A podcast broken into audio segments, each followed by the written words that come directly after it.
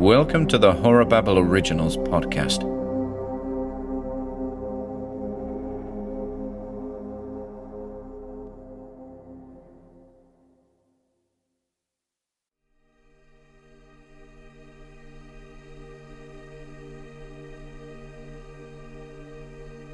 The Man Who Saw the Light Over Winter Hill by Ian Gordon.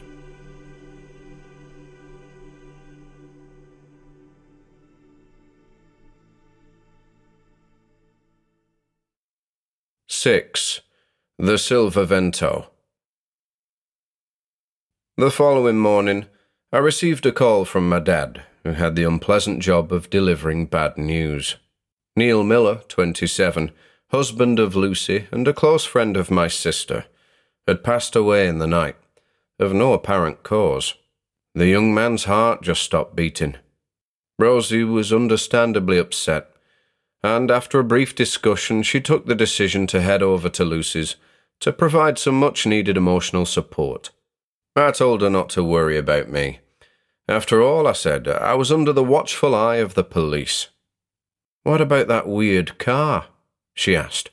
If it comes back, I said, I'll have a word with the constable. Rosie, still shaken, promised to call later on, and set off for Lucy's place in Farmouth. The rest of that morning was just odd. I heard Jolly barking through the wall on a couple of occasions, which immediately took my mind back to the initial sighting of the thing that would eventually mutate into my spitting image. But that took me back to an earlier train of thought that I hadn't properly explored.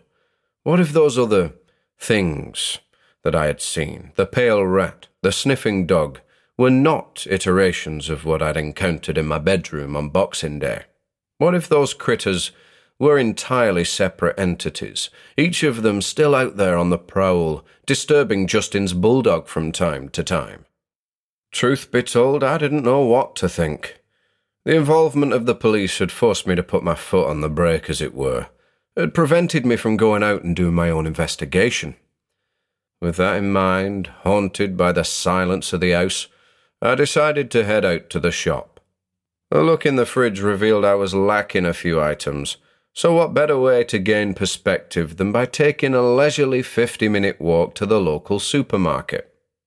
But there was nothing leisurely about it descending Chapel Lane, I couldn't stop myself from glaring into the yards of my neighbours, expecting to see pale rodents lurking there. Numerous nervous glances towards the wooded slopes of the valley revealed nothing but tree trunks and spindly bur branches. But my mind's eye saw dog like things and naked mannequin men. And when I reached Chorley Old Road, the main route down to Horwich, dusted as it was by the lightest sprinkling of snow, I immediately caught sight of a silver vento with tinted windows. The silver vento with tinted windows. It was parked off road on a patch of rough ground, looking, as I imagined to the majority of passers by, quite inconspicuous.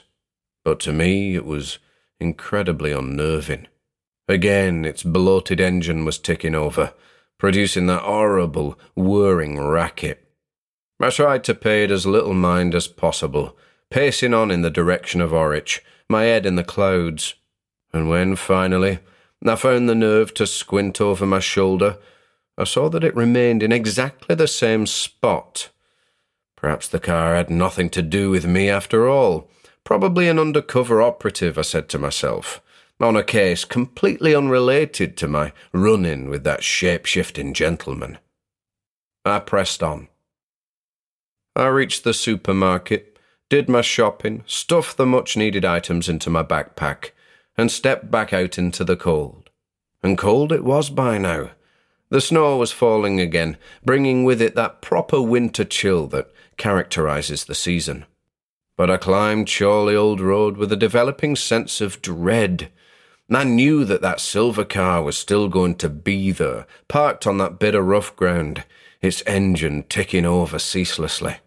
And it wasn't long before I could see it up ahead of me, pumping clouds of noxious fumes into the brisk air.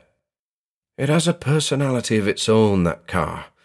And I use the present tense because just as I stated earlier, it's outside the house, right now, driving the neighbours barmy. But that's jumping the gun. As I say, it has a personality of its own.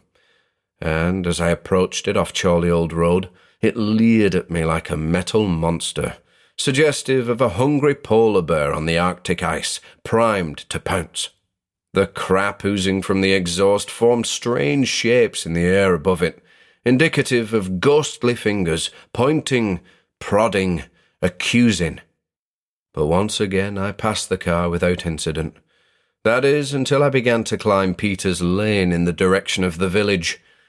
The grey monster came to life, roaring as it manoeuvred onto the road proper, and began to follow me along the lane at a not so discreet distance. Was it following me? Or was this just another coincidence? I decided to find out, but not straight off. I reached the edge of Narrow Valley and made my way up Match Lane towards the old church at the junction of Match and Chapel. Once there, I ducked into the graveyard, reasonably sure that the driver of the car, whoever or whatever that might be, saw me do so. The church has been abandoned for some years, I can't even tell you what it's called, despite the fact that I've heard a dozen or so neighbours refer to it by name over the years. And so the overgrown graveyard, I thought, would be quite the convenient location for a bit of hide and seek. Though my backpack made it difficult, I managed to squeeze myself into a spot between two stones, shrouded by holly, and with a good view of the road. I waited there for a few minutes before the rumble of the vento announced the arrival of my would be pursuer. The car pulled over, and the hidden driver killed the engine.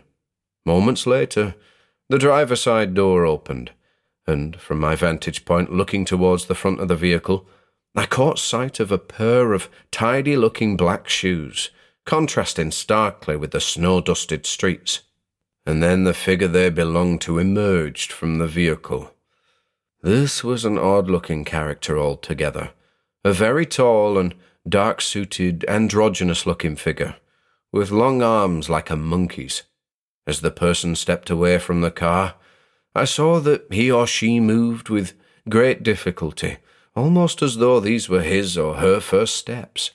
And then the figure, whose pale face I could now partially see, mostly hidden by a pair of black sunglasses and a brimmed hat, hesitated next to the small wall that borders the graveyard. I'd hazard that he or she looked perplexed by the wall, encountering seemingly an insurmountable obstacle. And just like that, the person turned and inched his or her way back to the car, clambering in with much ado. Seconds later, the car started up again, and off it went, ending up who knows where. I remained in my hiding place for several minutes, thoroughly spooked. I'd never seen anybody like that in my life. The sight of that otherworldly figure really got under my skin. I was reminded of those old mysteries, like the Solway Spaceman, in which an average Joe catches a glimpse of something beyond their reckoning and is later visited by peculiar, almost inhuman men in suits who ask endless questions then abruptly take off, never to be heard from again, but whose presence is felt at times in various unsettling forms. I didn't like it one bit.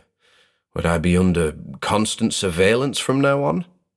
I fled home, giving the contents of my backpack a thoroughly good shaking up along the way. Fuck it, I muttered to myself as I slipped in through the back door.